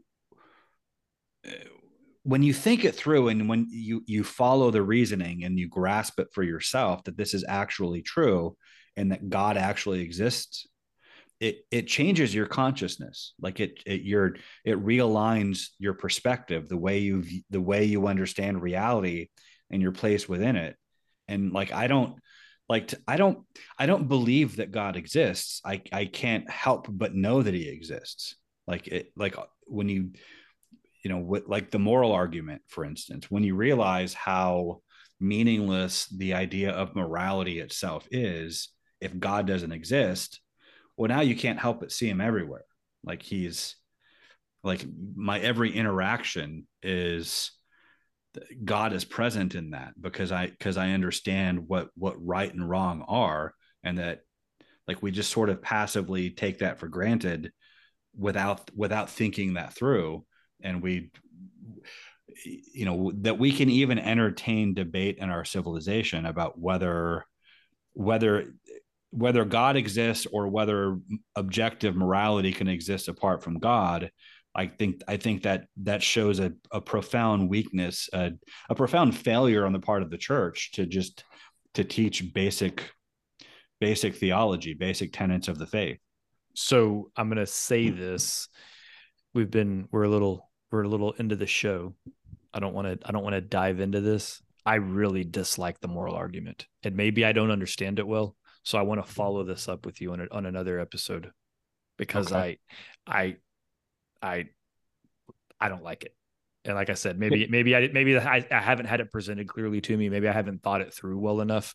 But the couple of times I've addressed it, I struggle with it. So just kind of putting that out there to I want to so well stick a pin in it. Like I said, I, I want to stick a pin in it because I don't. We're not gonna. You're gonna tell me you can you can explain it to me really quickly, and then you're gonna talk for about ten minutes, and then I'm gonna argue with you, and then 45 minutes from now we're gonna be further down the road. So no, I appreciate well, I appreciate your belief that you can succinctly make this a simple case, but it's not. And and this is far from the first time I've addressed it or thought about it. So no. We'll have to do it on another show. Hmm. Well, that's uh so you're just gonna drop that out there and mm-hmm. just not Yeah, I'm just tossing it out there. That's something we need to address on another episode. We can do mm. it next week, maybe, or the week after, after we talk about Crowley and well, and, let and just tease it. What I, I, I just I just I can't I I can't I can't wrap my mind around the idea that morality only exists because of God. Because I know people that are wildly atheist or agnostic and they're capable of making moralistic determinations. But they were created by God. And, their ability, well, yeah, but that's that uh, created by versus being guided by or driven by or or or, Okay. or inspired by is different. And that's That's that's be- where it breaks Could down. be a good talk, yeah, for sure. Yeah, the the moral argument is not you have to believe in God or or you won't have No, morality. I understand that. It's because God exists, morals exist. I, I understand what it is. So well the argument is actually because you're already moral like it's not that if you don't believe in God you don't you don't have morality it's that people are already moral therefore God exists. I know, and I think that's an asinine wizard's duel statement Hmm. because it's because it's set up to be dis- undisprovable. Well, no, it's not. Yeah, it is. I, I will say this based on just the moral argument alone it it might be it is entirely possible that morality is nothing but a social construct but to believe that is to take a leap into absurdity you can't live that way I, I don't disagree with that. And for those at home, I was nodding my head as Brian said that. This is exactly where my argument comes from, is that morality is as much as I hate to say this out loud because this is going to mm-hmm. get twisted and we're going to have to have this follow-on conversation. Morality is relative. There are things that you, the three of us, or some of our listeners would consider to be moral absolutes that are relative based on your setting, the the the the era. I mean, slavery was a was a relative morality issue come i mean come at me there was plenty of people that were wholly Right. convinced that it was fully more moralistic to have slaves Get the whole world. right not not america Everyone. everybody Everyone. right and christians Since by the the way are the ones that time. decided it Yeah. wasn't okay and Right. you know rightly so but th- that that was a changing paradigm that was an overton window thing that happened it wasn't it wasn't uh, uh, uh, uh, because it was written so it shall be it's always been this But, way because it freaking Matt, wasn't we are we are doing exactly what you said we it's were like going i'm a freaking do. prophet or something right Yeah, right. so, i agree that morality is relative but it's either relative to an absolute or it's or it's relative to something that is itself relative and it unravels but let me back up a little bit brian no Um, No, No. you're not backing up because we're not going to do this because this is going to turn into a two-hour No, conversation. I'm gonna, We- I'm gonna I'm gonna clarify my position. It's not even about the No. moral argument. Yeah, Brian, no means no. Why why are you This is- this is- theologically this is- raping us? I was about to say that this is this is philosophical rape occurring That's, right now. Is- that's a little over. uncon- It's a little over the top. touching. Stop it. Stop it. When I first became a Christian, I w- I mean, it was I was in that crowd of people who who believe that way. I I believed that way.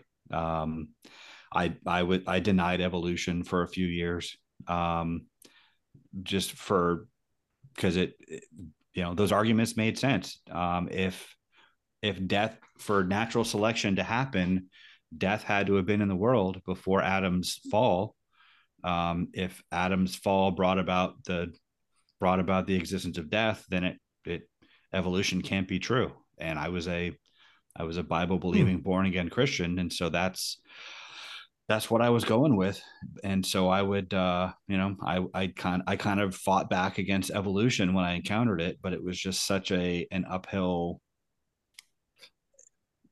I, I couldn't do that honestly for very long. Like it just the the, the science is sufficient and coherent and uh now I understand the Bible better and that that's not at all what it teaches.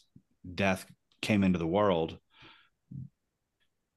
because Adam wasn't intrinsically immortal. He was denied access to the tree of life. And that's how death came to, to Mm. humans.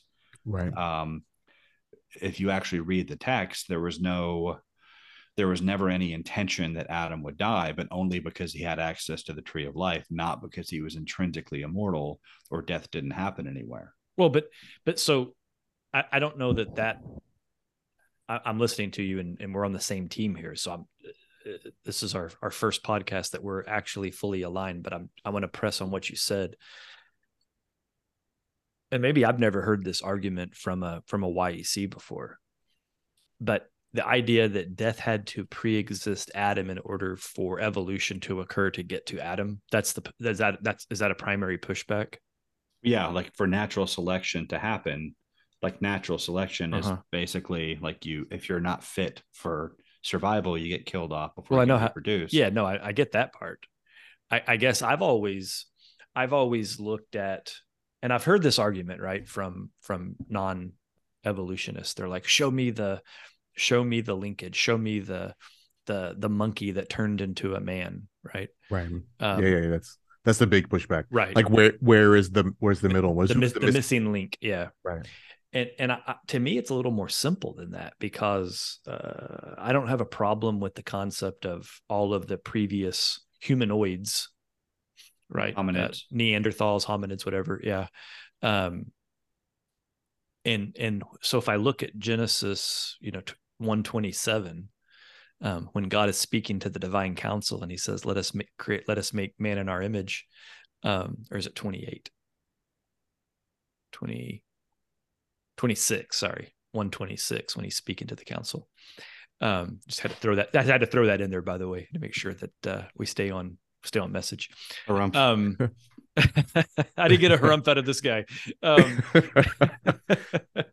but uh, you know, to me, that's just the that was the emergence of of of of human, right? Which is different from you know the the previous proto man that existed. Um, and and oh by the way, and we can I don't remember if we've had this conversation before or not, but Genesis speaking that, you know, God created Adam and then Eve doesn't preclude him having created other humans instantaneously after that, right? The, the pre-population of the entire planet could have occurred within seconds of Adam and Eve being birthed, uh, or maybe after the fall, whatever. Um, and I'm alluding to, you know, when Cain was cast out and went and found his wife and and Nod, right? Well, like well, that's when Cain's like, well, if I go there, people are going to kill me. Right. Who, who, who, who, who, are these people? Correct. Right. Yeah. Right. And I've heard, and I've heard the counter argument that those are just other descendants of Adam and Eve that had just gone off. And I'm like, well, that doesn't make any sense.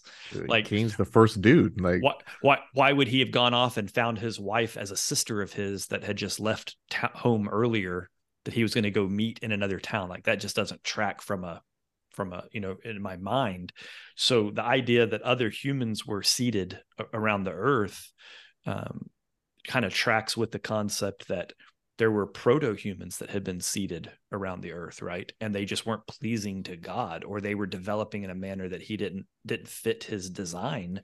And so he needed to push the envelope and force the hand of evolution to, well, to create you guys have heard me talk about the difference between anatomical modern humans and behaviorally modern humans right? No. No. But being a being i'm being that i'm somewhat of a behaviorist myself i'm interested to hear your your theory um, I think I think we did talk about this, but it was like several weeks ago. But uh, so basically, the way modern anthropologists uh, see it is that there were there were anatomically modern humans, which, as the as the name implies, they're anatomically identical to us. Um, behaviorally modern humans they distinguish by their ability to to think and communicate in abstract symbolic terms i.e hmm. language interesting um, and that's that and our our powers of language is what gives us our our creative powers. It's the reason we can create technology and um, economies and institutions and governments and laws and tell stories. It's because of our our capacity for sounds language. like, sounds like this guy. Sapiens that's right yeah. Yeah. Yeah we yeah. It kind of tracks with that. Yeah you brought that up last time. I okay Okay. But um, but what's interesting is um, you guys have heard the, the word abracadabra, right? Yep. Mm-hmm. And this is going to matter for when we talk about occultism later on, because this is like a major yep. component of, of, of occult thinking. Um, a lot of occultism, it's it's predicated on things you find in the Bible. I mean, it, it like the Bible is the foundation, and the irony is that a lot of people they they kind of turn their nose up at Christianity, but they they turn to magic and occultism to fill the religious void but they don't understand what's going on there because they haven't read the Bible and they sneer at it.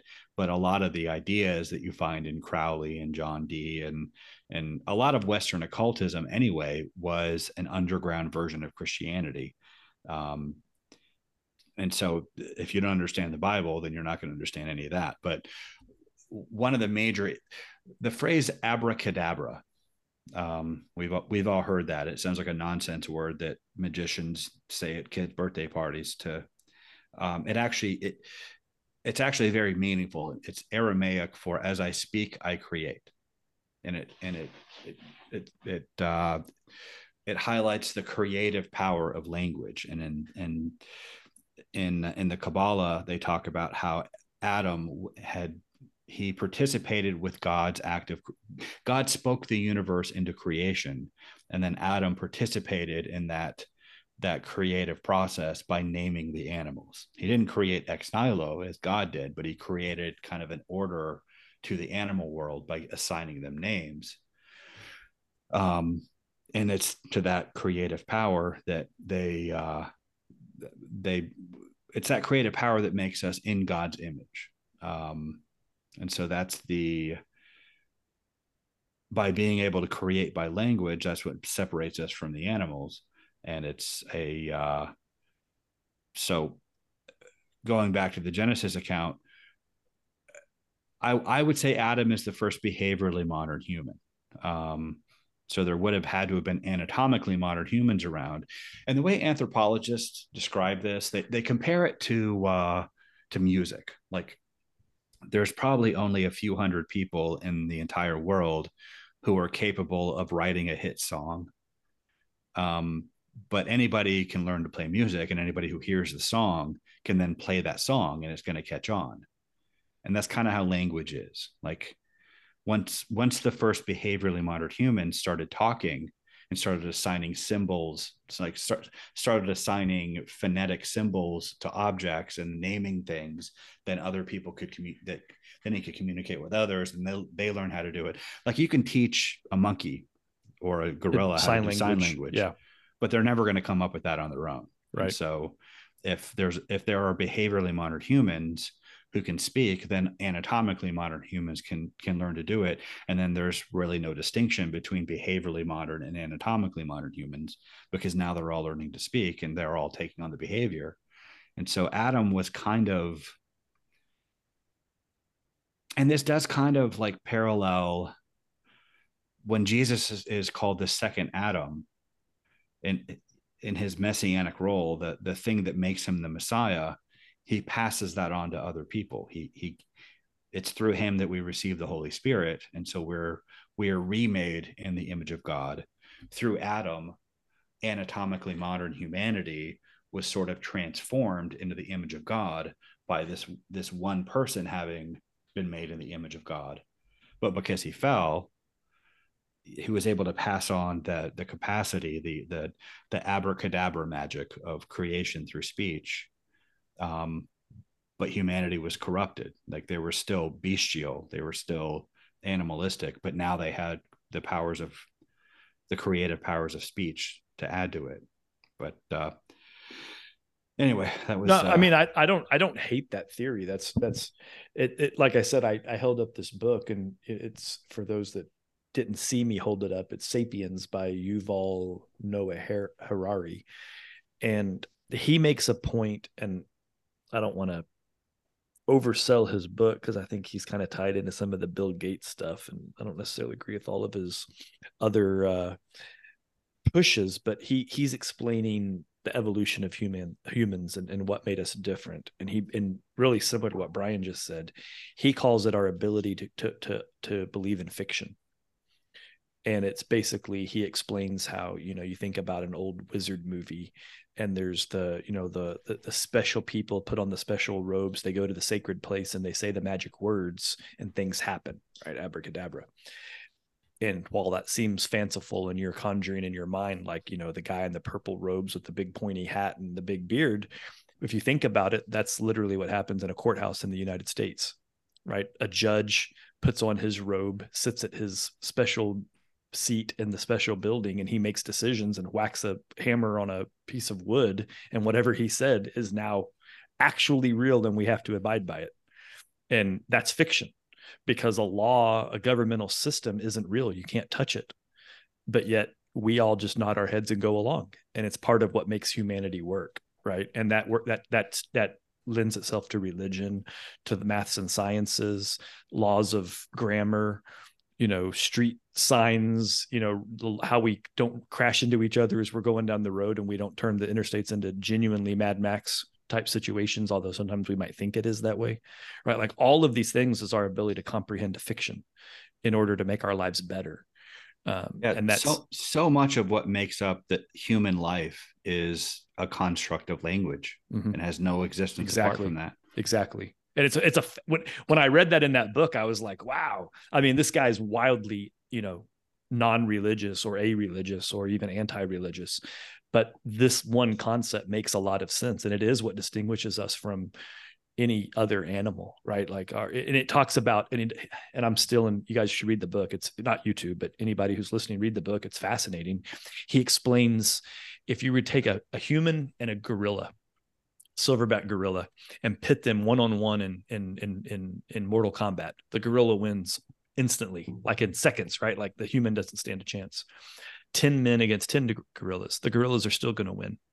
But there's a tipping point when you get into the hundreds and the thousands where the humans have an ability to organize and strategize and be tactical in a way that the gorillas could never do. And the humans will win. And then you get into the tens of thousands and it's not even a discussion. Humans now become wildly dominant. And that's how militaries work right?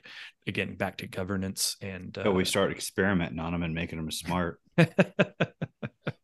Yeah but it, it's Damn an interesting Caesar. it's an interesting uh, thought experiment right? The way this guy presents it in this book and i think brian it, it really goes exactly with what you just said. And that and and i've kind of I, I didn't think about it in the terms of the way you said it of this you know behaviorally versus anatomically consistent but i think it's it's just as it's just as plausible as what as what happened right? Is god said this is the one i want modeled after me and suddenly boom he was adam and he was different. And and that's that's all you need. You didn't need it to be the first mutated non-monkey human that popped out of a monkey mama mm-hmm. that just didn't right. have hair right? Like i don't think it's that dramatic. It was something of more along the lines of adam was just like huh. Do re mi fa sol la ti do right? Like all of a sudden he just use his voice in a way that all the other humans hadn't been able to do. And she's like adam i don't know what you're talking about. So what i'm going to do i'm going to talk a lot more than you and you're going to listen to exactly what i say adam. Do you understand and he's like, "Why did I make up language? Yeah. Son of a bitch." Th- thanks a lot, Shania Twain. yeah. uh, it, well, um, isn't lots of Near Eastern myths kind of kind of fall along that line too? Like, what's that? Uh, the story of Gilgamesh kind of rings a bell. Like he's he's like this like almost nephilim type creature that's out there he's strong he's renowned but not until they seduce him with a woman that he gets he becomes civilized all of a sudden I'm, I'm not I'm not I don't know the whole story, but that kind of that's like the the wave top highlights of of what I what I think it is. Yeah, there is there is definitely a a uh, a theme there about how women civilize men and how he was basically just this kind of this self-centered brute who just went around exerting his power all his to- all his toxic masculinity yeah. exactly which is I I recently watched rewatched the Mad Max trilogy. Um, like as a kid, I like I must have seen it a million times, but I never I never thought much of it. I just thought it was typical '80s action movie machismo, and there wasn't much more to it. But it's actually pretty. It's a pretty deep story. It's it, like it's definitely saying things about masculinity and civilization and stuff like that. Well, gasoline. Oh yeah, G- gasoline is the the the uh, the big economic driver there, but um, but it, it's definitely like it's saying something similar to Gilgamesh about. Uh, so I don't want to give the whole thing away or get into a big analysis of Mad Max. But I was gonna say, uh, give away. It's been like forty years. I think it came out in 1979. Yeah. so, well, for people who haven't seen it, it's uh, oh By by the way, my brother still hasn't listened to our uh, episode on the Sound of Freedom because he hasn't seen it yet and didn't want to have it spoiled. That's funny. so he he listened to my warning, not Brian's wave off of our spoiler alert. And That's, that's smart. He's like la la la la la la. Yeah, I kind of Exit. tricked people. I felt bad about that. Okay, we're not going to do spoilers, but then it it ends with uh he dies in the end. Yeah. So uh It's, uh, I think it's John Dee and his Enochian callings, Mhm. where Yeah. where the book is is an audible, right? So What it does is- He's- it- the it book is you- in Eno- Enochian. it, it- yes, so the guy will say it right in English, and when you want to cast that in Enochian, then he's like, and I'm like, why is the dude speaking Klingon? It's weird, but uh, but yeah, so I'm like, I can learn how to summon these things now because I have the audible version don't of do these it. Enochian Yeah, calls. yeah, bro. even not even, do it. even as a joke, don't don't do that. So for the kids at home, since we're talking about this anyway, I talked about the the the importance of language in occultism and also in biblical thinking. Um, John Dee's thing. He was a wizard. He was a an occultist during the time of Elizabeth, like the the British Empire. According to him, the British Empire was uh, the idea of the angels with whom he was communing but his whole thing was he he was trying to commune with angels to recover the original language spoken by Adam in the garden and that's what Enochian was and he the belief was if he could recover this language and he could speak the same language as Adam as Adam then he could he could open the way to re- to using that the creative power of that language to restore the earth to paradise and this would this would hasten the second coming of Christ. Um, and it was there was this whole plan where Queen Elizabeth was gonna he was gonna be the Merlin to the the new Merlin to Queen Elizabeth's new Arthur, and she was gonna rule over this new Christian this this new uh, multinational kingdom of Christianity that included the New World and. uh that was kind of the big the the big plan he was getting from the angels and so uh it, it's just that's one of the many ways that you know the this this idea you find in the bible that that's valid in and of itself it kind of gets in western occultism they they they plant their flag on it and then they run with it into crazy town. And like there's a there's a true principle in which language is is a is a creative power but they thought it was like a a magical power to speak things into existence and to create ex nihilo and to to change the universe around you merely with the power of speech and so it's uh that's Isn't just that a what teaser isn't that what what Tesla thought too? So and and really he he thought that you know human beings put off electricity Mm-hmm. Mhm. because of you know the heartbeat puts out what 12 hertz or something like that and you have this field around you then he what was this some kind of round thing that if he could synchronize it with the right frequency it could have everlasting power forever and it'd be free. Mhm. and all all we'd have to do is just find the right frequency to have enough wanted- electricity for everyone. He wanted wireless he was trying to create wireless power. I didn't know about the the endless It- power thing. it all Oh, it all had it to was- do with Yeah. it all had to do with sound. Yep, it had to do with harnessing all of the the harmonics and the frequencies coming off of everything, and that there was the energy just existed, and it wasn't just it wasn't just wireless transmission. It was it was like the ability to just draw it out of right because even rocks give world. off even though not as much as us but so even so even when you're thinking positive thoughts you put off more electricity so happy people put off more that's why you have the like all these new age people talk about you got the right vibe man because you're actually putting out the right a different vibration than somebody who is who is down i am not aware of nikola tesla saying all that Yeah. i'm not disputing it i just Yeah. i didn't yeah, I- It- Dre, the thing was called an oscillator. oscillator oh interesting because Yeah. then we we can measure things by our oscillators when we were doing our our uh our intel magic Yep. yeah Yeah. So that'll that that'll be uh that'll be next week. We'll uh, Talking we'll- about, we'll dive into that. Tesla's oscillations. Well, we'll ju- we'll jump all around it. We'll Mr. Crowley and the crazy pretty- he- the crazy train. He's he's creepy, man. My man's creepy. That like a couple of his books were only like two dollars, so I bought them. Like, what the fuck? Never mind. Never mind, man. Like, like he he starts he starts down like what sounds like a, a good road, and then he just gets weird with it. And I'm like, okay, yeah, you you you took a weird left turn, and I'm not I'm not down with what you're what you're pitching here. You was he the the most wicked man ever? Is that was like his his That's what the moniker? tabloids called him. Um, he probably encouraged that because he was a, a attention starved exhibitionist. Right. But uh,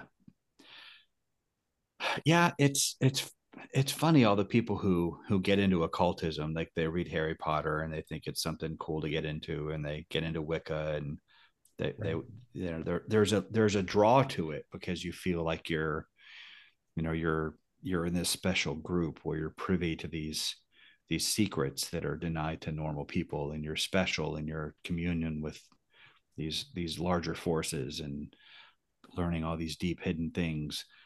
Um if you're drawn to that with ambitions of importance or becoming great through it well you're never going to be you're never going to achieve more success or renown in magic than john dee or Aleister crowley And they those were guys were giant losers they were So just Well, Like- I mean, but it's always been a so it's to be honest, like if you look at uh, Adolf Hitler, right, and his his, his obsession with the occult, what was he trying to do? He was trying to gain an upper hand to win World War II, right? It's like he, it's almost you Well, could almost you could almost arguable, but- restate. What do you mean it's arguable? well it, it's That, that arguable he was whether he was obsessed with the occult, or he was trying to win World War II. It's arguable whether his obsession with the cult had to do with actually getting a tactical advantage by supernatural means or if it was just a kind of a cultural driver for his for the german people like something I- to organize his I feel people like you've never watched Indiana Jones, prior. but I mean, is my bad you're right but, but but they're one and the same. he wanted the Right. ark of the fucking covenant. not not necessarily it's, no It's, it's one. It's one and the same in that if he wants his his he wanted his Aryans to to be prominent, that requires everybody else to be less than, which requires him to win the war. Like I like I, I feel like you're you're you're you're splitting a hair that philosophically doesn't It's- split the two. well He had I'm to not- win World War II to make his other goals happen. Well, no. The, uh, let me re, let me let me repeat this. So, does he want to find magical artifacts because because they have magical powers that, that will enable him to to magically strike down the allies? Like, does he want to call down actual demons to do his bidding to fight on the battlefield for him? That's one consideration. The other is he doesn't believe any of that stuff, but he he understands the power it has psychologically, socially, as a, as a cultural force to rally his people. Those are two very different things. He might have believed in both. He might have believed in one and not the other, but they are different things. It's like remember in boot camp when they used to tell us about uh, the Boxer Rebellion, Mhm. and I forget. I think it was. uh was, uh, I, I, was it Dan Daly or uh, whoever the hero of the Boxer Rebellion was? Is Dan like- Daly? Yeah, it was Dan Daly. He got like a Medal of Honor or and some other decorations for it because and it's good enough for me. and the story they told us in boot camp was about was that he he single handedly killed like these hundreds of Chinese it's, rebels. it's in the painting, the the famous piece of art. um um so he like these chinese rebels are trying to storm the embassy and he's fighting them off and he's killing them off by the 100s Mhm. and they tell us that in boot camp what they don't tell us in boot camp was that he had a rifle and he was shooting them and that the, these were pe- these the the rebels were members of this this kung fu cult and they had been ta- they had been taught that their chi made them bulletproof Mhm. and they didn't need weapons just with the power of their of, of their own bodies and the chi they had developed through their kung fu training, they could get past armed Marines. And as it turned out, they weren't bulletproof. Um, They still had So- to shoot them all.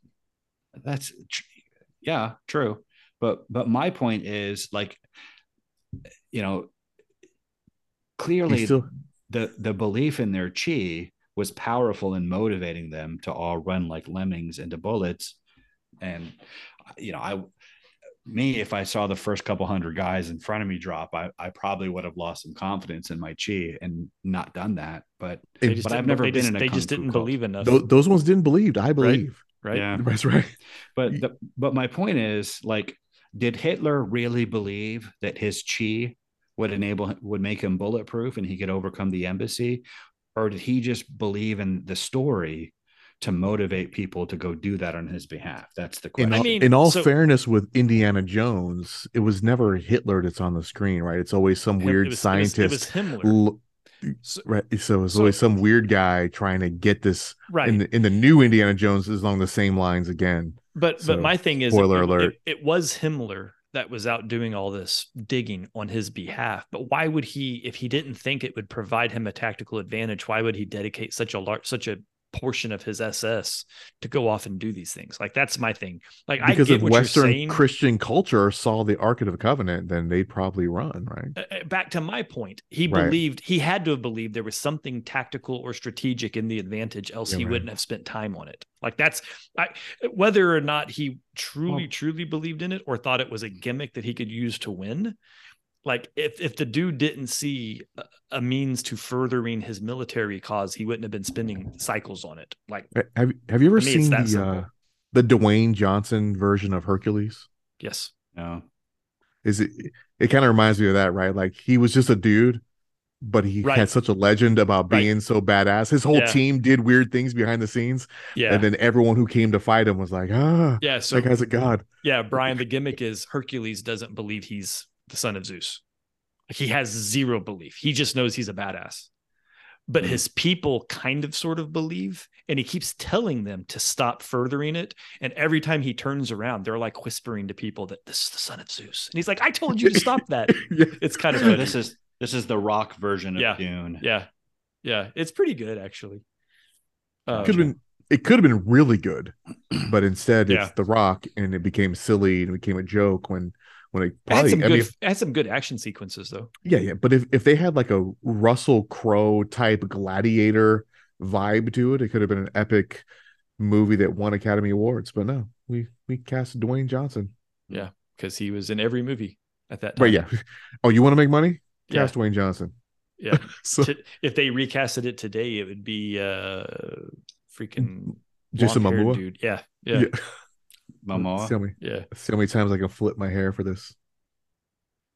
Like because the remake of Conan was really bad. Did you see that, really Brian? good. Yeah, Oh, I, I, was didn't it was angry. his fault. I said it was I w- sucked. Yeah, I was angry about that. I liked the other one, The other Conan, the one before Momoa's. the Arnold Schwarzenegger Conan the Barbarian. Oh, there was one in between the two. Destroyer. No, there was a Conan in between before that other one, wasn't it? Conan, No, I don't think so, man. and then, then it was a hmm. Hercules. maybe. I thought there was a Conan before the Momoa one. No, was- no idea what you're talking about. Must have been Hercules. Maybe it was. Hmm. I think Hercules came out after Conan though. Yeah, there was a Hercules. It was uh, the main character, the Legend of Hercules, 2014. It was an unknown dude. Uh, who's the main actor? That kid from Twilight. No, it's not the kid from Twilight. Yeah, there was a kid from Twilight who played Hercules. This is was- most certainly not the kid from Twilight. It's not Bet you Taylor Lautner. No, because that like I said, it was 2014. Yeah, it was a kid from that's what about when Yeah, Twilight Twilight was was, like in 2008. Yeah, after the kid was in Twilight, he was cast as Hercules. He wasn't like the main guy. He was one of the like supporting characters.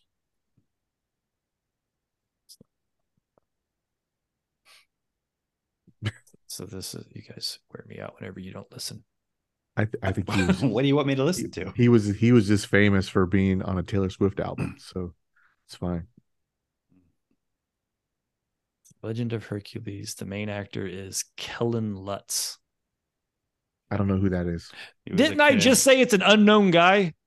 Well, and then you Brian two said it clowns wasn't. The, kept telling me it was the guy from freaking Twilight. first of He's- all, don't say you two clowns. It's only the one clown, Why are you angry not the, right not, now? the, not the two. And also, Brian did say that he wasn't the main dude. Oh, that he okay. was a, he was, Okay. he was a Look up lesser his character. IMDb. He was in All right. Twilight. I was dating a girl who wanted to go see it because that guy from Twilight's in it, and we didn't go see it.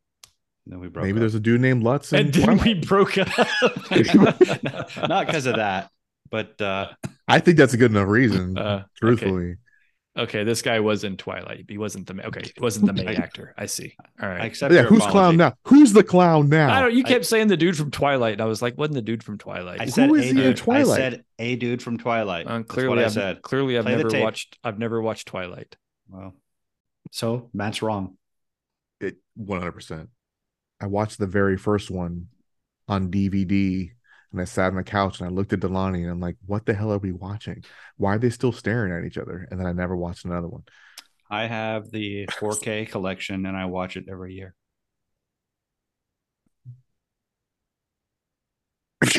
I, I'm just kidding. That's that's how we're that's how we're ending this episode. By the way. Thanks for listening to Mount Hermeneutics. We hope you enjoyed this show and maybe even took something away to think about. Be sure to send us feedback, both positive and negative. Like and subscribe on all the socials, and tell your friends. Until next time.